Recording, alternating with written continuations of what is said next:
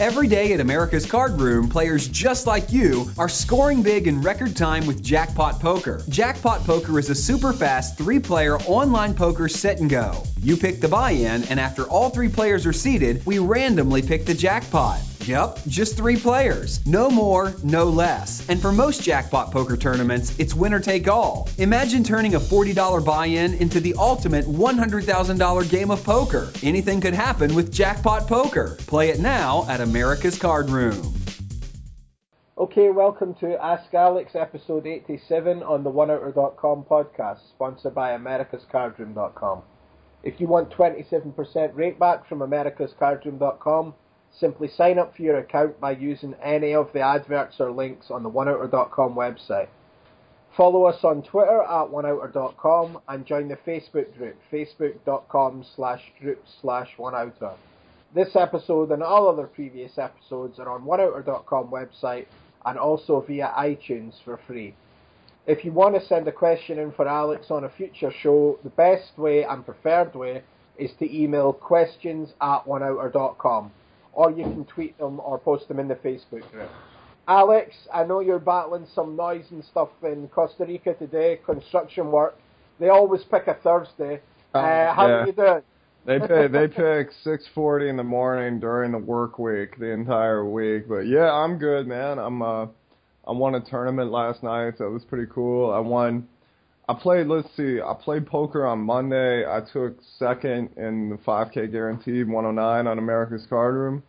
And hold up. And then Tuesday I woke up and I felt like fried death. So I went to a piano recital at night, which was, it's actually one of the best pianists in Costa Rica. And then that was pretty cool because for just like an hour and a half, you just kind of drift off into your own little world, you know, listening to the music.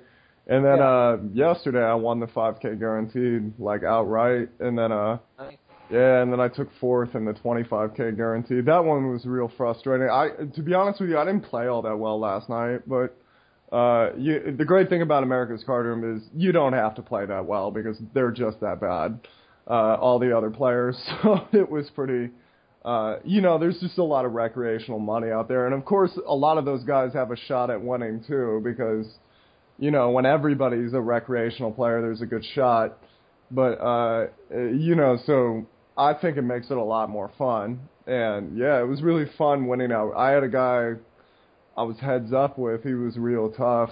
He was really tough, Barry. Like, he threw more curveballs at me than I was ready for. Like, I was fried at the end of the night. Woke up at 8 that morning. It was like midnight. I woke up at 8 in the morning to work. It was midnight then. So I guess that's like 16 hours of work, right? So then your head's up and it's like, this guy just... yeah, this guy just check raises me, three bets me, re-raises me. But yeah, eventually I think I kind of figured it out. And then I ended up taking it down. And then, I went to bed and, 5 hours and 40 minutes after I fell asleep, this gigantic bulldozer comes driving by my house to leverage the property near my house. I always knew I bought my home in like a new development area, and there was a space behind my house and there was a space to the left of next to my house, right? That wasn't developed, and I always knew they would have to develop them at some point, but they just got done doing construction like behind my house, and that one was a real pain because like they I lost my mind one time because a bunch of debris were coming into my house and into my property, and I could tell they were just being negligent. I walked into my backyard one day and I found like a cola, like a generic soda can, which I could tell somebody threw in there. And I kind of tried to do the Nolan Ryan wind up and throw it back while I was screaming. But and then that just got done. And then like I was like, sweet, silence, and there's not going to be. I'm not going to be yelling at people all the time, and there's not going to be debris coming in my yard, and, like, I'm not kidding you, Barry, like, 2 days later, I hear this sound like the largest garbage truck you've ever heard in your life, and I look outside and there's a bulldozer to come leverage. Havad Khan was there. He was ready to leverage the place to the next to me. Nah, but like, yeah, it was. Yeah, they were. They have to do a lot of clearing out because it is kind of like woodland over there, and yeah, they've been doing that a while. So if you guys do hear that, well. Just pretend it's my Brinks truck bringing back my money. So, you know, yeah, it'll fit more into the motif of the hour. So I've still not watched your battle yet before you ask me. In case you watch, I don't care. I don't care. It's fine. But I did find time to watch The Invitation. She told me to ask. That's good. Well, you know, as long as it's someone else's art and not my own, that's great. That's great, Barry. No, what do you think of The Invitation? Yeah, I thought it was really good. Yeah, I thought it was fun. I thought the ending was good, and the whole thing about it is it's one of these films that I thought it kind of made me think about, without getting like really deep and into it, it just kind of made me think about film and like if I was a filmmaker, like what's your goal? You know, is it huge commercial success? Is it something that someone's going to watch again and again and again? Or is it like what I thought The Invitation did was it really made, without telling people about it, because people should watch it, it is good, without telling it really built up tension really well. Like it was palpable, like for yourself watching it. You were like, it was like you were a guest or something. It was like you were there or something, you know, like. And you had no idea, Yeah, you didn't know what was going on. It was a bit of paranoia. It did very well at like creating a feeling with you and also like a sense of like paranoia and dread and unsure. Like put you in the character's boots, which I think is probably the goal of, like, you know, most people when they make films. Well, I thought, like, artistically what, to me, was beautiful about that movie was I've struggled with, neurosis and paranoia, especially when I was coming off of drugs, and it's like the way that guy is reacting is exactly how you feel, and he puts you in the director puts you in that feeling because you're getting really paranoid watching the movie, and then when you go back, you're thinking, like, none of this really is that, like, suspicious, right? You know what I mean? And then it, like, it comes up to your biases, right? Do you just really hate hipsters? And you think there's something up with them? Like, there's just, like, there's a dozen things, like, I mean, not to give anything away, but a guy, like, locks the door, right? And the guy goes, why are you locking the front door? And he goes, there's been home invasions lately. You know, people were held at gunpoint. I just want to protect everybody in here. And then it sounds like a completely reasonable answer, right? And then the guy's like, okay, you're locking the front door. Okay, that's weird. And then he goes, all right, I'll leave it unlocked right here, right? And then he, like, unlocks it, and he's like, there you go. You know, if they come in, I blame you.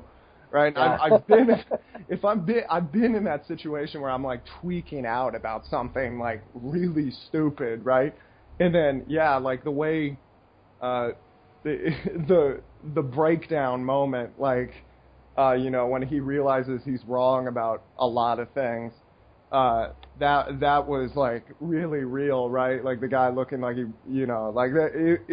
It's really hard to talk about this movie and not give away anything. We haven't given away anything, but like... Yeah. Watch it. Definitely watch it if you get the chance. It's worth watching. And Alex, you watched The Canal as well. I did watch The Canal. The Canal was dope. You know, I liked it. We rented it on Amazon. And, I showed it to... We were watching it at the studio. This is pretty cool. Our studio, me and my my friend and my wife just built... We won the contract for, like, a hip-hop, like, the government here is going to pay for some kids, like, from the favelas, like, from the worst, like, ghettos here, like the City of God ghettos, right? Have you ever seen that movie, Barry?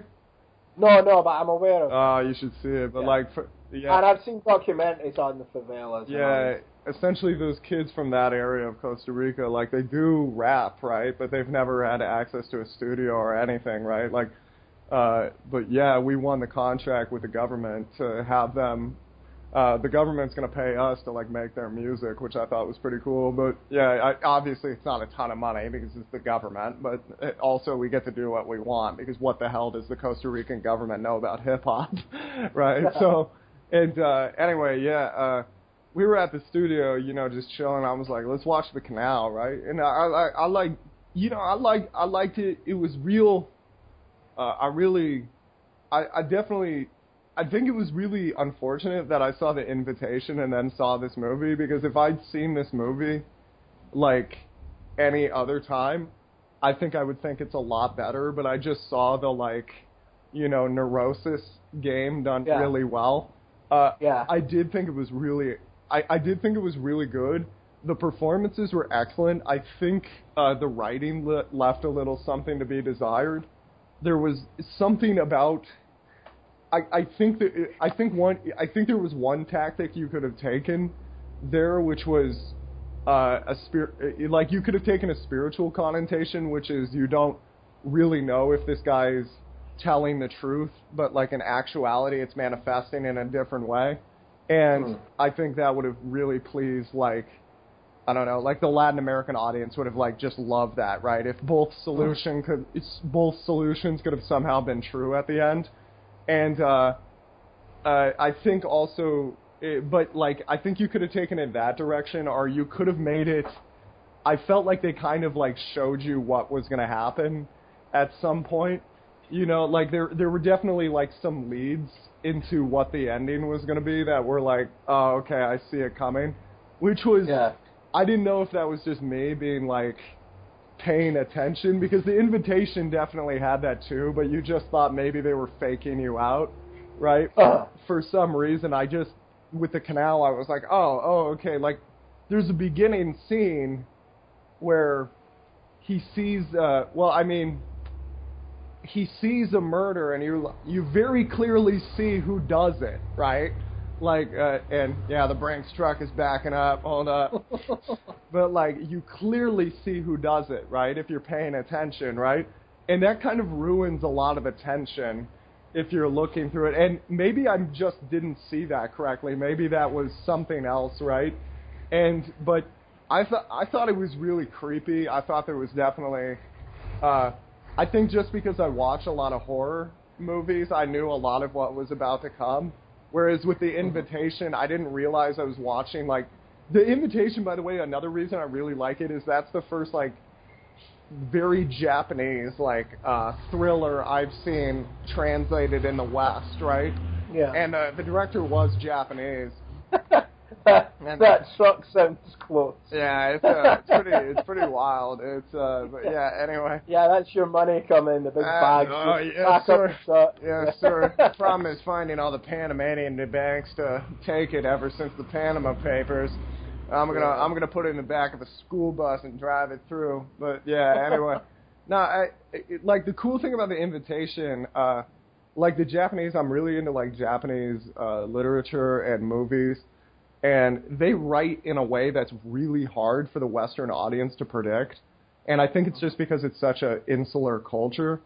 And, you know, certain things catch on. And it's just like with poker. Like, there's certain things Russian players do that the rest of the world doesn't do just because it's such an insular culture, because they don't really speak English at the frequency of other countries, right? It's the same thing with Japan. Japan has a rich horror culture.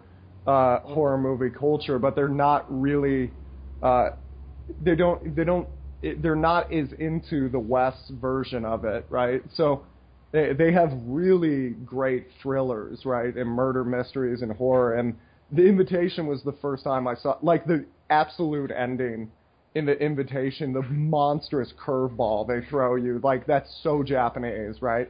And if I was watching a Japanese film, I would have been looking for that, right? But, like, just because they kind of do a nod to Japan with what, if you can remember what the ending was about, right? Yeah. And it was like, and when I saw that, I was like, that was so clever, right? And I never really got that moment in The Canal, although the grand reveal was pretty punishing. was pretty like, oh my God, like this is brutal. Like, it was definitely a really fun movie, and I'd recommend it. It was definitely. I like how there was nobody like actually Irish in that movie. Because I was warning everybody I was with. I was like, look, you're not going to understand a word they say, all right? I'm letting you know right now. And then I'm like, this is a British guy just kind of dragging a couple consonants. You know what I mean? This isn't an Irish actor, right? They were like, this isn't too hard to understand. I was like, yeah. And then there was like one kid who was very clearly Irish, right? And they were like, what the hell is he saying, right? Or not kid or woman or something, right? But yeah, it was pretty fun. It was pretty funny. I love like when I watch like Irish movies, like. My Latino friends will, like, walk by, and they'll be like, is that English? Like, after 20 minutes, I'm like, yeah, that's English. No, it's not. Like, yeah. Brad Pitt and Snatch, like, the gypsy. Yeah, right. Is that an offensive word, the word they use for gypsy throughout that movie? Nah, yeah. I think it is. But they kind of, you know, it's one of these, you know, yeah. I don't know. Snatch. Everything's offended. Different people are offended by different things. You know what I mean? We've discussed that before. Snatch was like the greatest movie of all time for me and my friends in junior high. Like, we quoted that movie all throughout the day. Everybody was like, why is Alex and his friends always using a British accent when they're screaming at people? Like, it's an effing anti-aircraft weapon, Vincent. Like, you know, like, but I just love so many of those scenes, and the dialogue in that movie is so incredible. Like, it's so funny. It's snappy. I love that. I love Snatch. And Monty Python and the Holy Grail, I love. By the way, none of my British students have seen Monty Python and the Holy Grail. How is that possible? I've never seen it still, but Jesus Lord. I've seen the odd clip again, something when it's been on TV, and I know like what it's about, but and it's so in pop culture that you see a lot of things and a lot of. But yeah, I've never sat and watched that movie through. Well, it's like Die Hard in the States. Like, if you grew up in the States, you've seen Die Hard on television or Shawshank Redemption like no less than 14,000 times. So like at some point you've seen the entire movie, right? You just don't know when you cross that line, right? So maybe it's the same thing for you guys. Anyways, unfortunately, we have to get into some poker discussion, but let's get into the poker discussion. So you've been doing well recently. You know, you've made a few final tables. You've won a few tournaments. The truck's backing up with your winnings there. That's how the cash outs are coming these days. Yeah, that's how. And so let's get into the questions. The first one is from our friend who has messaged him before, Riyadh. Riyadh Doblis. Yeah. That's a lot, man. Riyadh. So, hi, Alex. I have a question regarding bankroll management.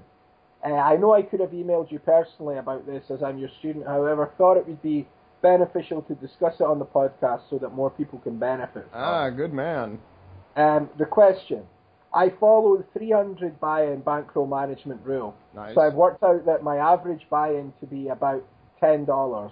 In total buy-ins, I probably spend about $140 per session. And if the session doesn't go too well at the start, I also expect to spend additional $80 on rebuys, add-ons in total. So in a session, my investment may be about $220 to $250, which is about 10% share of the bankroll at the start of the session. Do you think this kind of approach is good as for bankroll management, or would you recommend not to rebuy add-on that much in online MPTs? Is it better to go for the one shot per MPT, and then if I'm out, I'm out? What percentage of bankroll would you recommend to invest per session using the 300 buy-in rule? Thanks for the great podcast, guys. I think, wow, there's a lot to unpack there. So I'm going to have to do it out the back of my Brinks truck. But there's a lot of times, like, I think, like, 1% is usually the maximum you want a tournament to be an investment. So you got to ask yourself, with the rebuys and add-ons, am I really likely to go over 1% of my bankroll? And obviously with 300 buy-ins, it's more conservative than that. I really wish I knew what – the thing is, the rebuys are really popular on some sites. I think you're okay just because those tournaments tend to be a lot softer, and I don't want you like necessarily excusing yourself from them just because, just because the rebuys and stuff. You can also, you can diversify across more sites, like America's Card Room is really, really good, has a lot of good low-stakes tournaments. You can get 27% rakeback through us. Party, 888, Titan. These sites are really good. Stay away from TurboStars. Like, they have decided to let you know they really do not like you with their newest update. If you haven't seen it, they changed the entire schedule, Barry, and, they've removed everything and, replaced it with turbos, pretty much. So, it's over. There's no MTT schedule for the regular guys anymore. It's all, get a turbo in and good luck, and here's your 4% ROI, which you're not making up with the rake, so have a good day. And, so anyway, on that extremely hopeful note, Micro 365 is also really good. I really like if you're in America doing a nighttime schedule. Like America's Card Room's really good. They have a lot of low stakes tournaments. The Saurus, the guy I battled in a poker rap battle, he started with low stakes tournaments, and now he plays a lot of high stakes tournaments on America's Card Room because I think he just really steadily built up, and I think it's really good in those parts. Right now, what I used to do is it's kind of like a quick fix, and it's not exactly perfect. But if I'd be playing a rebuy, I'd just triple my investment. I would say, if it was a $10 buy-in, I'd say rebuy. I'd say it's a $30 buy-in, right? And I'd say, can I play a $30 buy-in on my bankroll? And if the answer was no, I just wouldn't play that rebuy. I'd go find a $10 tournament on some other site. And the good thing is the $10 rebuys can be. You can hear my Brinks truck. You really want to follow my advice, man. I mean, that's the second time today they're unloading. I know, man. This time it is in Korean won. You know what I mean? They ran out of dollars for me, so now we're getting into the Korean currencies. I'm probably gonna get killed on the exchange rate here, but maybe I can go to the Korean church and see if any of them need it before a trip. But there's also the $10 tournaments, the regular tournaments. Those are a lot softer than the $10 rebuys. I might play a $10 rebuy if it's kind of a slow night, whereas I'm never going to play a $10 freeze out. And I think it's the same with a lot of regs. And $10 freeze outs are just juicy, right? So I'd really, if you're feeling uncomfortable, the fact you're writing me this email shows you're uncomfortable. So I'd say I would remove those rebuys, and I would just, I get a Skrill account, and I would get all these different sites, and I would start moving money around, and I'd start grinding it out. You know what I mean? And go and just go for it. And I think if you load up a $5 or a $10, that's just as fine. That'll work. A lot of times the ROI is going to be the same as $30 invested in a rebuy tournament, just because the standard of play is so much worse in a $10 freeze out. So I'd build up on that. If you're uncomfortable, pay attention to that. Whenever you're uncomfortable, that's a good time to, especially when it comes to investments. I was recently, I was really uncomfortable with playing high stakes because I was just I used to be able to dedicate my life to studying high stakes and playing high stakes.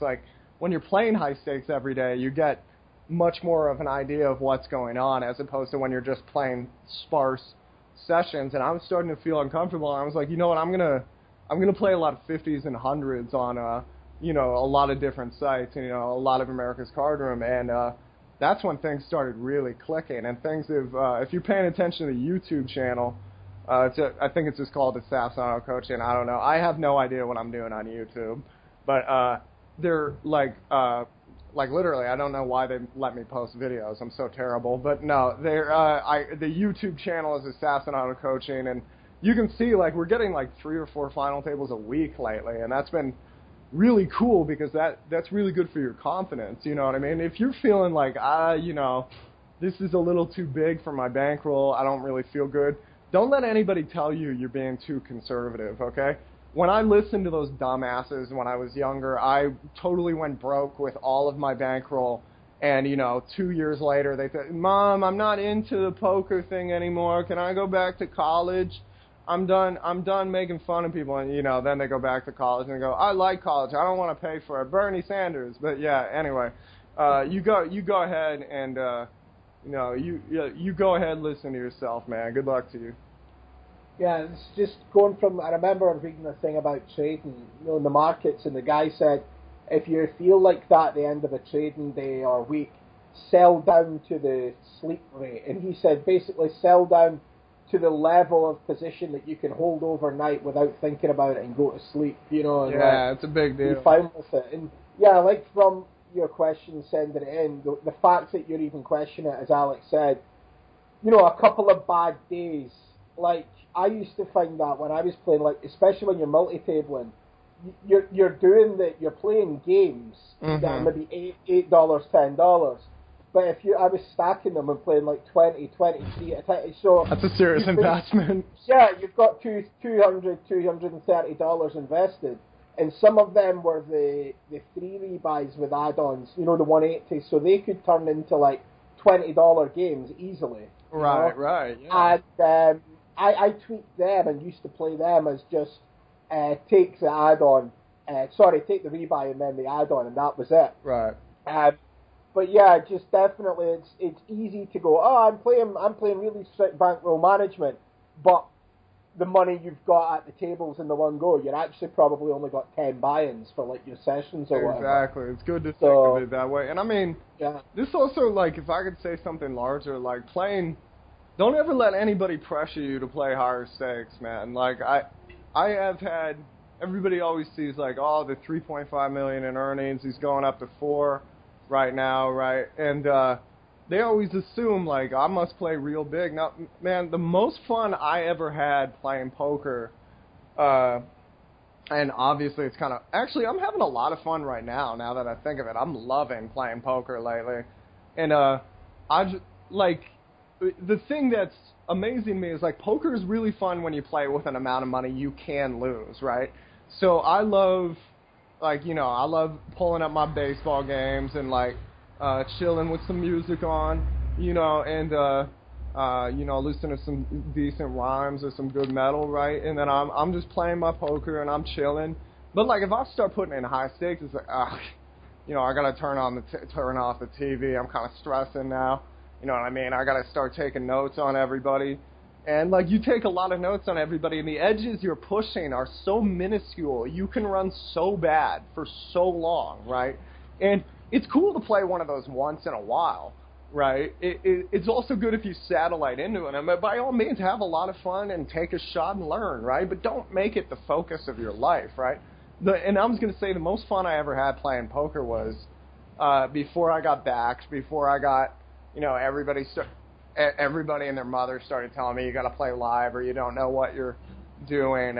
You're not a real poker player because you play $20 turns. But when I was in Seattle, when I first got to Seattle, I had like a pretty nice apartment. You know, I'd moved up from my first apartment, which was a hole, essentially. And let me give you my apartments. First one was Everett. That was someone's garage, so there was no heating or plumbing.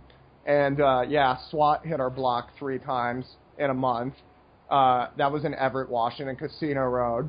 I moved from there to Seattle. Then that was the motel that they turned into an apartment complex because people kept coming off the freeway to kill themselves in that apartment. Then the next one I went to was just kind of – it wasn't really that bad, but it was kind of a crappy place where, like, degenerate students, like, hung out. And then my next place was actually like a decent condo I rented out in Seattle, right? And I was still just playing $20, $50 tournaments, and that's all I'd been playing for a couple years, and I had the money to rent out a nice apartment. You know, when I took a day off, I could go hang out at the independent cinema. Didn't have Barry to hang out with and talk about horror movies, but wish I did, you know. And then, like, I just – I had a lot of time to myself. I had a lot of good times. I had a lot of freedom, and that all went away when I finally listened to all these dumbasses that weren't even real poker players, and I started playing all these high-stakes games. Then my life was stressful. It was up, down, up, down, up, down, up, down, and when I did finally get the big score, I looked back and I was like, if I just played 20s and 50s for the last year and a half, I would have made the same amount of money with no stress. In fact, I probably would have made more, right? Because I would have been moving up more gradually, right? Instead, I was going everywhere and, you got to get a backing deal or blah, blah, blah. And then just play what you feel comfortable with, man. Don't ever let anybody else tell you that's wrong, all right? Poker is about you getting a little better than you were yesterday. That's it, man. Just go in there. Every time you play poker, here's the thing about poker. If your goal is to make money, in tournament poker you're going to be very sad a lot of the time. You're going to lose a lot of the time, right? If you try to become a better person through poker and you're trying to become a better poker player, and let's admit it, like, poker is really fun. There's more money in it. There's more, if we were playing chess in the park, right, it would be pretty hard to get somebody to put $20 down on it, right? Because they would know one of us is better, and obviously if they're really eager to put $20 down, they know they're going to kick your ass, right? And poker, there's none of that. So we know poker's amazing. We know we can play poker into our 70s. It's fun to get a little better each day, and we can become a better person through poker, right? We can learn to be more disciplined, more attentive, more relaxed, more understanding, more thoughtful, more deliberate in our approach to everything in life, and more accepting. And if we just up the buy-ins to a point where it's like maximum stress, we're not going to get any of these benefits. So, play what you feel comfortable with. Have fun. Yeah, carve out a lifestyle sort of thing for yourself. Yeah, exactly. No, it's a marathon. It's not a sprint. Just because honestly, when I was a kid, I'd see some, 19-year-old win a tournament. I was like, God, why isn't that me, right?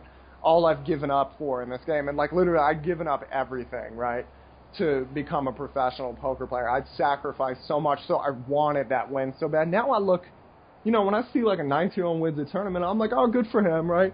And then I kind of think, God, 19 and that kind of money, right? Oy. Yeah. Right? I'm like, if I ever get to talk to the kid, I'm like, man, you want to buy a house? Yeah, buy the house. Just buy the house outright, okay?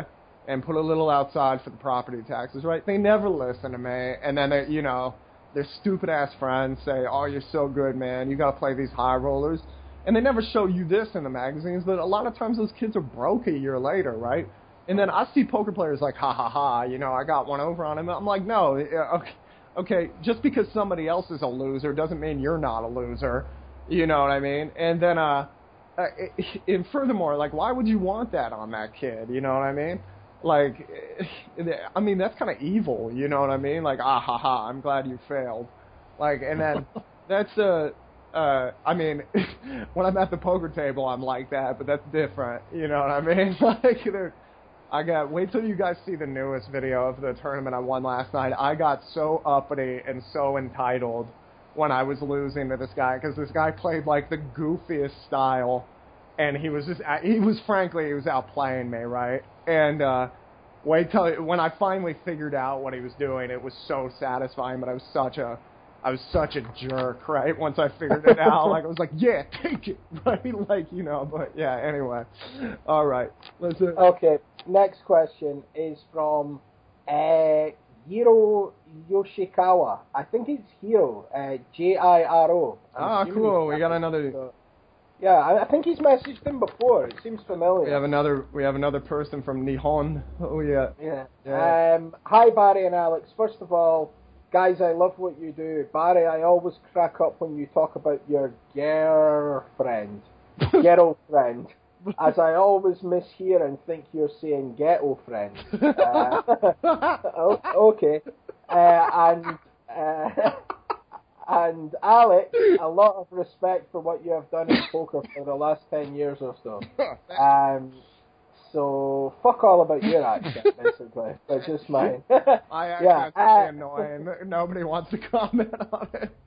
Okay, my question for the podcast is: can you talk about squeezing in MTTs? Maybe some stats you're looking at, spots to do it, heuristics to think about. I'm also wondering how high your SQ frequency is over a large sample. And the squeeze play, isn't it? That it took me a second. Yeah, then I felt really dumb. Like, it's hard to get that number up, in my opinion, to an amount where it's not too tight and people can overfold easily versus it. I think it has to do with the fact that often stack sizes won't really allow a squeeze because SPR, stacks to pot ratio, will be too shallow to manoeuvre post. Would like to hear some numbers, thoughts, and spots on the topics. Thank you, guys, as always. God, these guys are so educated these days. I remember, what was it? I remember one time I was trying to explain, this guy. I can't remember the exact. It was the EPT San Ramon. I was talking with another really big poker player at the time, and a guy was explaining a hand to me. And this is a kid. I'll just say his name, Anthony Spinella. He's won a WSOP bracelet. He's been very successful over the last 10 years. Anthony is not exactly, in my experience, the greatest, technical he's not the best at, doing a technical explanation. But I remember I said something along the lines he needs a lot of hands to be 3-betting there, and then almost all of them check folding, right? And a bunch of other professional poker... I was just essentially trying to translate for Anthony, right? And then a bunch of other players just kind of stared at me, and they were like, what are you talking about? A range? A lot of hands? And then they were like, oh, what do you mean? And then I was, trying to put percentages to it, and they were like, what are you talking about, right? And then I was like, okay, whatever, I give up, right? And now these kids have all their abbreviations and the exact percentages and what stack to pot ratio we want. I'm like, dude, how dumb were we back in the day, right? You know what I mean? We couldn't explain anything. And then, anyway, no, sorry. It just amazed me how educated you are, man. Good for you, putting in the work. For squeezing, the hands I typically like to squeeze with these days are Broadway combinations. Because let's say you're playing on America's Card Room. Blinds are 40-80. Guy opens to 200. Another guy calls to 200. And you have King-Jack offsuit on the button. Now, if you call here, I don't really think that's a great play because King-Jack offsuit in a multi-way pot is really likely to be dominated. The most likely second-best hand in a multi-way pot by the Turner River when it gets really expensive is one pair. And guess what King-Jack offsuit makes? It makes one pair. So a lot of times I'll 3-bet there to 640. Because what happens is either everybody folds or one guy calls me. These days, people are really not into 4-betting as much as they used to. And this is the thing that amazes me, Barry. Everybody always says, oh, poker is so hard. And I'm like, not really. People kind of, every time I 3-bet someone now, they're like, it's about half my chips. Oh, God, I don't know what to do. I know, I'll call. And then I'll see what happens on the flop. And I'm like, yeah, you've gone right back to 2004. Well done, buddy. And then you get called. By the way, I had a misclick yesterday in a situation where a guy, flatted half of his stack. It was the board came ace-high king. So it was when they flat you with, half their stack pre-flop out of position, 9 times out of 10, it's an ace, right? And so the guy, they don't do it with small pairs nearly as much. So the guy checks me, I check behind, right? On the turn, he moves all in. I'm, going to hit fold, and I don't know what happened with my mouse. I freaked out, hit call, and he had ace-10, I had kings. I'm like, well done. I'm the worst player on planet Earth, right? And then the river put a wheel on the board, and we chopped, and I wanted to go cry and jump off a cliff because I don't deserve it. But, I really like to squeeze with, the Broadways because usually you get, one caller. And then a lot of these guys just call, and they're calling with a very wide range, and their fold to c-bet is still fairly honest, right? It's, 50, 55, 60%. Even if you see 47, that typically are 45, you'd typically be like, oh, that's not that high. Well, when he's out of position, it's a little higher, right, just because he's kind of in a goofy spot. And you got to really work on your Flopzilla. I would set up this situation in Flopzilla, and I would just run through all the different boards, which ones you're supposed to bet, which ones you're not supposed to. If you guys want to deal on Flopzilla or Cardrunners EV, write me at assassinato coaching@gmail.com. I can pick it up for you. And Hold up. Sorry, when I advertise, I just get so full of myself. See, that's that Brinks truck. I'm bringing me back that Card Runners EV money. Yeah, what's up, man? What's up, homie? Thank you. Yeah, I told him I don't take checks. You know, we don't do it like that in the hood. You know, you got just send me a Brinks truck. And this time, it's Mexican pesos, right? I'm thinking about buying a Mexican minor league baseball team. You know what I mean? Not because I want any of the players, but I need a bus, you know, for more money, right? And it's I found out if I buy the minor league team, it's actually cheaper than buying the bus outright. So I figured, why not buy the team? You know what I mean? There might be some things in the hot dog stand still.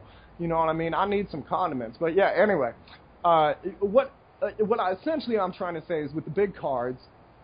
You really want to also look for the 4-bet percentage. If a guy doesn't have much of a 4-bet percentage, let's say it's like 10% or lower, or maybe even like 14% or lower, that tends to be pretty value-driven, right? So you're kind of looking for guys that have a high fold to 3-bet, or a low fold to 3-bet, but a nice fold to c-bet, and no real 4-bet, because that means they're of the type to raise, call, fold, right? The other hands I like to 3-bet squeeze with are, like, suited 1-gappers. And so, like, if I have, like, 10-8 suited there, like, that does work as a call. But I do like to put pressure as well, just because it's kind of a weak call and it's not a terrific call. It's a good call if, like, you know, there's a high 4-bet percentage. The guys never fold post-flop, right? And it's like, well, okay, I still want to get involved with these guys that you know, are kind of psychos, right? But I don't want to 3-bet up the ante, right? So these guys have an opportunity to get me off my hand. But with like suited 1-gappers and the right conditions, I'll squeeze a lot. You want to make sure your 3-bet size should be such that you think you're going to get one caller or folds, right? If both of them call you, typically you've made the raise a little small. As far as, like, optimal, like, squeeze percentages, that's one of those things that's really hard to get a decent sample on. And the other thing is, like, the situation changes so much, right? I noticed mine is, like, 14%, 12 to 14%, which is that's pretty high. It probably should be a little lower than that if I was playing, like, higher stakes. Just because if I see a guy squeezing 14% of the time, I'm playing back because you can only have true value hands there, like 6% out of that 14% of the time. So that means, you know, a full 8/14 there is just, you know, huff and puff and nothing. And so I would go back at that a lot. But, you know, I'm like, nobody's really paying attention to me on most of these sites. So they're just like, oh, okay, a squeeze. And most people are just playing their hands.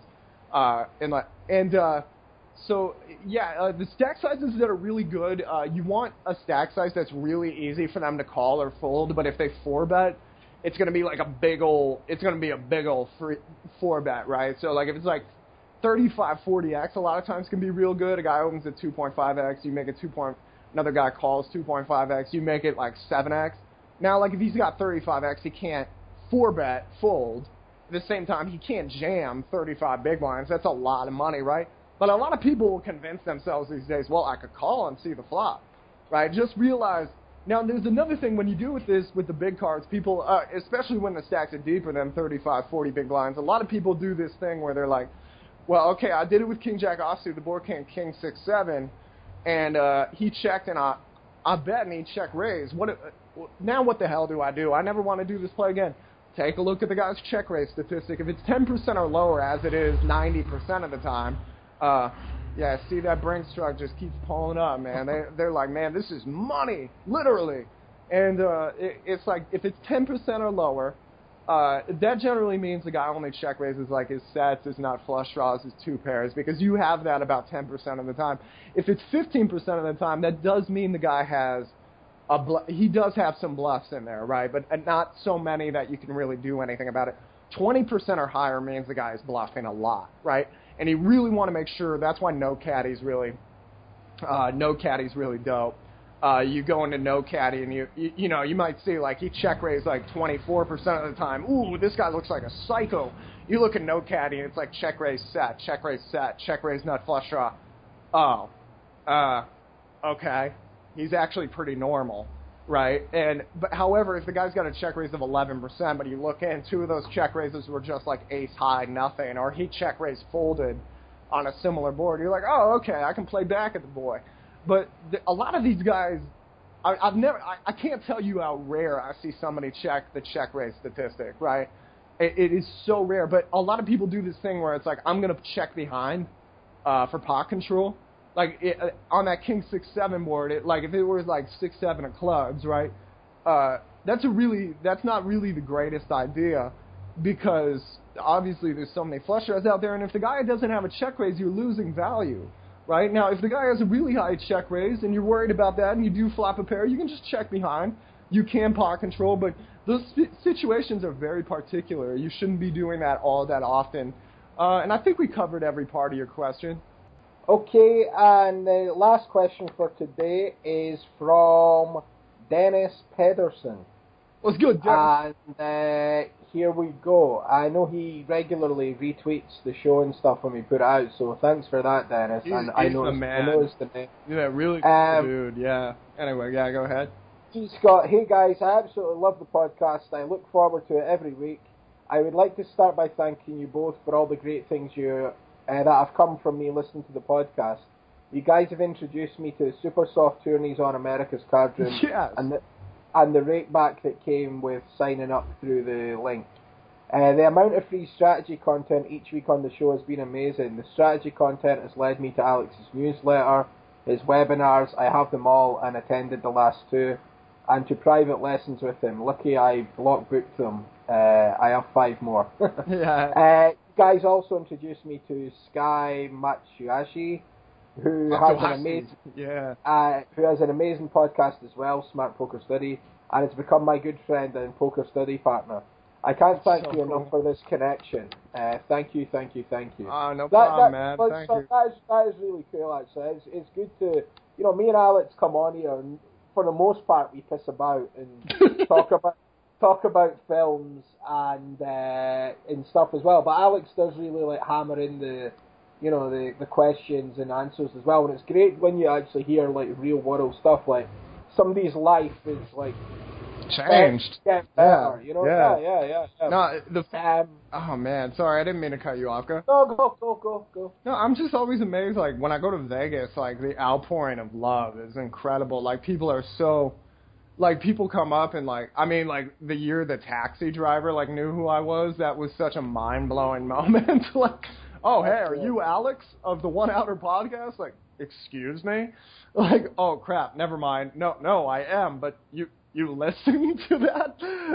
And then, because we kind of, you and I piss about and we kind of think, it's just us, goofing off, right? And then I do try to hammer all the strategy content, because in my mind, it's just talking to my homies, you know what I mean? I'm not going to hold anything back. And then, you go to Vegas and people are always coming up to shake your hand and say thank you. And, I won this tournament based on this check raise tactic you told me. It got me some chips when I needed it most. Then I got this double up and I made it. And I was like, dude, that's awesome. And it's really cool, because the cool thing about poker is I can teach you how to play.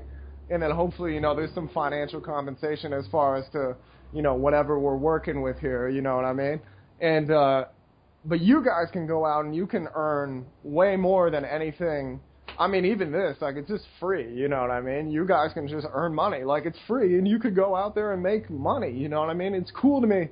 I remember being so broke, and, you know what I mean? There was no real good podcast. There was no real – remember poker back in the day, Barry? It'd be I remember, when I was in Ireland, you would turn on, TV, and it'd be, 1-2, no limit hold'em on the internet, and they'd be, trying to make it interesting, right, on, Sky, and I'd be man, this sucks, this is so bad. It's so cool, there's, podcasts, Sky Matsuhashi's podcast and our podcast. Sorry, I took Japanese for 3 years, and I always have to do it in the accent my teachers would do. Matsuhashi! Yeah, dude, you did that pretty good. Matsuhashi-san! I just sort of channeled Shredder from the Turtles. Yeah, that was dope. I got my teacher. It was so funny in that class. We would have to do skits, and I came up with this old Japanese guy I would be, right? And I would just essentially do that voice. And I decided he was blind one day just to freak out the guy I had to do the skit with, right? And I was told I told some kid to do that, right? And he was like, yeah, they told me I was racist. I can't do it again. I was like, that's so weird because, like, you know, I remember all my Japanese teachers were like, Alex is doing his accent again.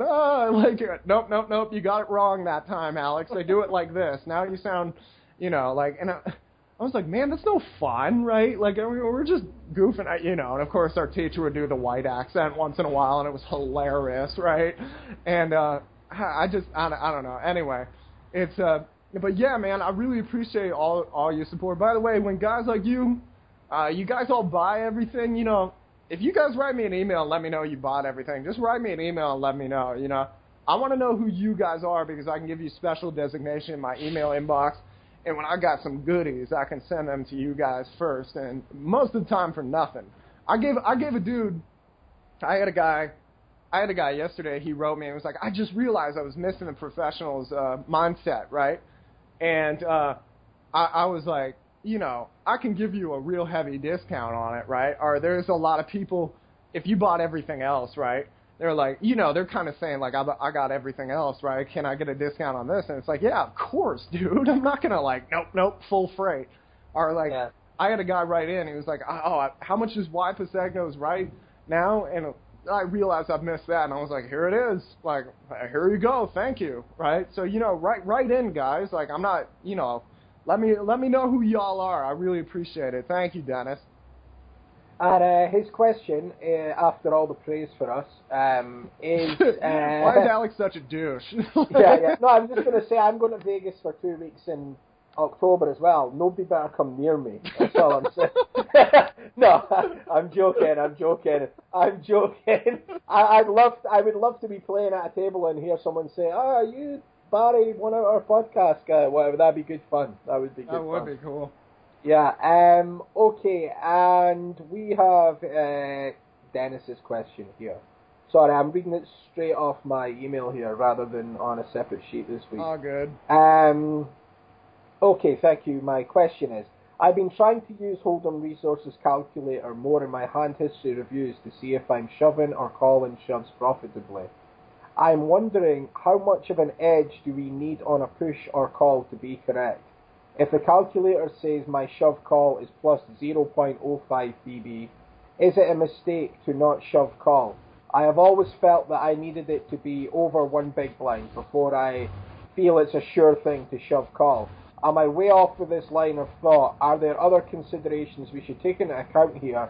Or is it the calculator doing that for us, i.e. stack size, how many big blinds we will be left with, etc.? Thanks for your time, and keep up the great work, Dennis. Well, the thing to remember in these situations is there is always the human element of error, right? And whoever you are, I don't care how good you are, right? You always can be off just a little bit, right? So the good thing to first learn is, like, how does that affect your equities? It's kind of fun to play with that. This is something I used to think it was better when people called me wide, right?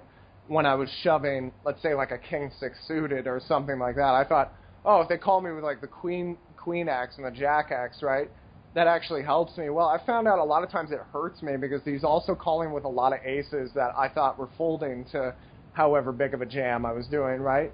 And a lot of times, like when you shove small pairs, if they call you wider, that hurts you, right? So if you think your margin of error, a lot of times, like even if you have like a 0.1, like big blind advantage there, you can just kind of like write that off if you think like I'm not really sure if I'm right there.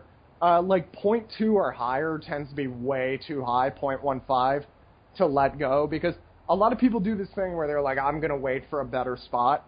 The problem is, I don't know what these better spots are. Every time I hear that in a hand history review, I just go, let's see.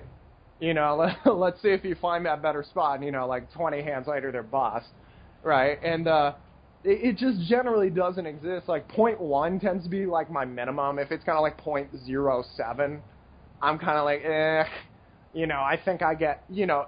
There are some times, though, like when you're shoving like decent value hands, right? Like if the guy's calling you a little wider, it helps you. And if he folds a little bit more, it helps you. So there, if I have a 0.05 edge, right, I'm just going to go with it. big blind edge, right? I'm just running it because I can't really be heard in either direction, right? And if that's the case, oh no, my Brinks truck is driving away. Oh no, oh my God. It's gone. The gravy train's gone. Yeah, man.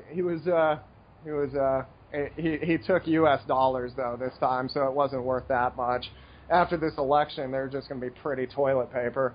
But anyway. There's a God. What was I going to say? I had one more thing I was going to say. What was that? That stupid truck. I'm choking, man. I'm choking. Good thing this didn't happen in my battle, which you didn't watch. Not that we know. Maybe I choked all three rounds. Barry wouldn't know. But like, dang it. Hold on. 1 second. Oh yeah. Okay.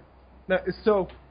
Sometimes, like, if your margin of error is, like, it's not even really hurting you either way, you can push really small edges.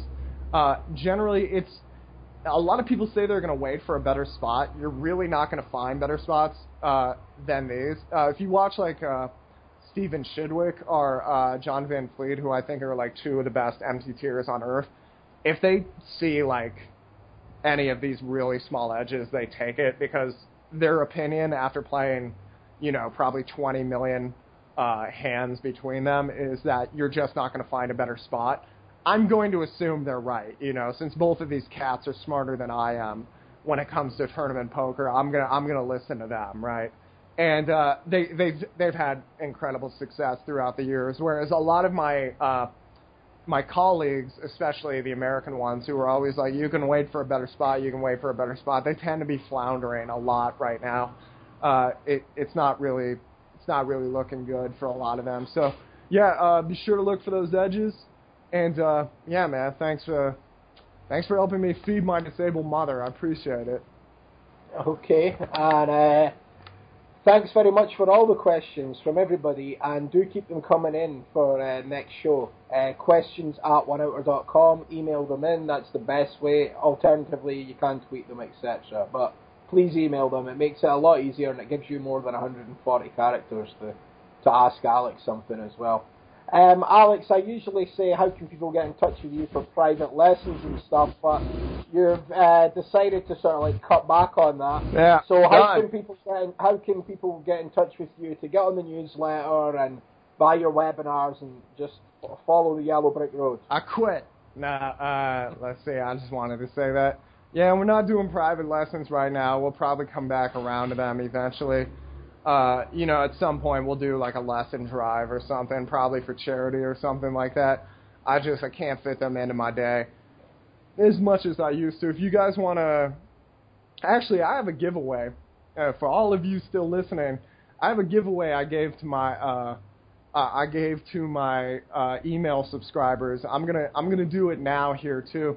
So I'm giving away three packages of the Professional's Mindset or Master Poker with 1 hour a day, right? You get your choice with each one. Here's the giveaway. You go to my battle, all right, and there's three different competitions. One, whoever can get the screenshot that's closest to 1,000 views, right? You want to take a screenshot. When it's whoever can get it closest to 1,000 views without going under, right? So if you get 999, it doesn't count, right? But if you get 1,000 or 1,001, it does count, okay? Whoever can get closest to that will win a package, right? And it's the first one who sends it in the event the counter gets stuck and multiples of you guys get it in, okay? So that's the first one. The second one is... quotes, right? Quote whatever your favorite line was from the battle, and it doesn't have to be me. Cobalt had some nasty multis in that one that were just like brutal. Quote it, and you know you can leave your thoughts on it, but just be like, oh man, that. Or you can even it can be a negative comment about my bars too. You can say like that's gold or whatever, right? But just show Power and Respect Battle League was really kind.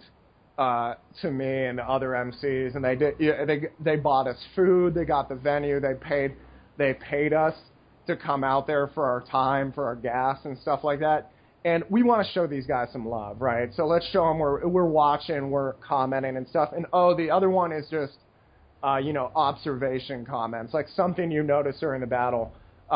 This one will be randomly – those ones will be randomly selected, but there's kind of a fourth package available. If you guys – if you guys post a quote that's, like, really funny or a comment that's really funny, if there's, like, a really funny one, we'll send out a package as well, right? I'll announce the winners in my newsletter. You have to be signed up for the newsletter to participate. If you want to sign up for the newsletter, go to pokerheadrush.com and just type it in to the right. And it takes about, 4 seconds or however long it takes you to type in your email address. And then you just got to confirm it from your email address, and you're entered. And be sure to – I'm going to give Barry the link after we're done here, so it'll be in the show notes, right? And also, guys, I have a new webinar coming out. It's going to be the 14th. It's going to be called Test Your Poker. It's going to be, like, the most brutal it's going to be, like, the biggest, like, crash course in poker you've ever had. We're just going to go to situation to situation to situation. You're going to have – it's going to be like a time test. You should have your notepad. You should be writing your answers. You're going to have multiple choice. You're going to have a timer. And then after the timer's over, I'm going to tell you what the right answer was and why. And then you're going to keep track of your scores and all these different topics. And based on your scores and these topics, you're going to find out you're going to find out what your leaks are, right? While also learning a ton. And then when you find out what your leak is, you can write me at Assassinato Coaching after we're done with the webinar. And, again, I'm going to hook you guys up with a free webinar from our early series. So You Flat Too Much, That's a Check Raise Fool, and Dissecting the Dog Bet, and Why Pasegno Is Right will be available as a gift to you guys after the webinar is over. Those will confront a lot of the leaks, but that's not going to be all of them. I'm also going to send a lot of articles. Like post-flop articles, we're going to do a lot of post-flop work, right? And the hands are from everything from like $20 MTTs to like F-tops, W-coupe, final tables, stuff like that. I'm going to show you the biggest bluffs that I do these days and like why they're working specifically right now and how you can stack up chips. I'm going to show you a lot of heads-up matches that I've won recently. My final table win rate is 24%, so I'm winning one final table out of four while the average would be 1 out of 9. So it's twice as much as the average guy, more than twice as much. And a lot of that is my heads-up play. I'm going to show you how you can be winning heads-up. I can also show you how you can be stacking chips shorthanded in tournaments. I'm also going to show you how you can make chips like in any buy-in, really. And, we're going to do pre-flop spots, post-flop, flop, turn, river, and it's just going to be crunch time. It's going to be fun. I'm already started writing it. It's a great time. It is $149.99 if you do not buy before the 14th, May 14th. But if you do buy before then, it is $99.99. It's over 30% off. It's about 33% off.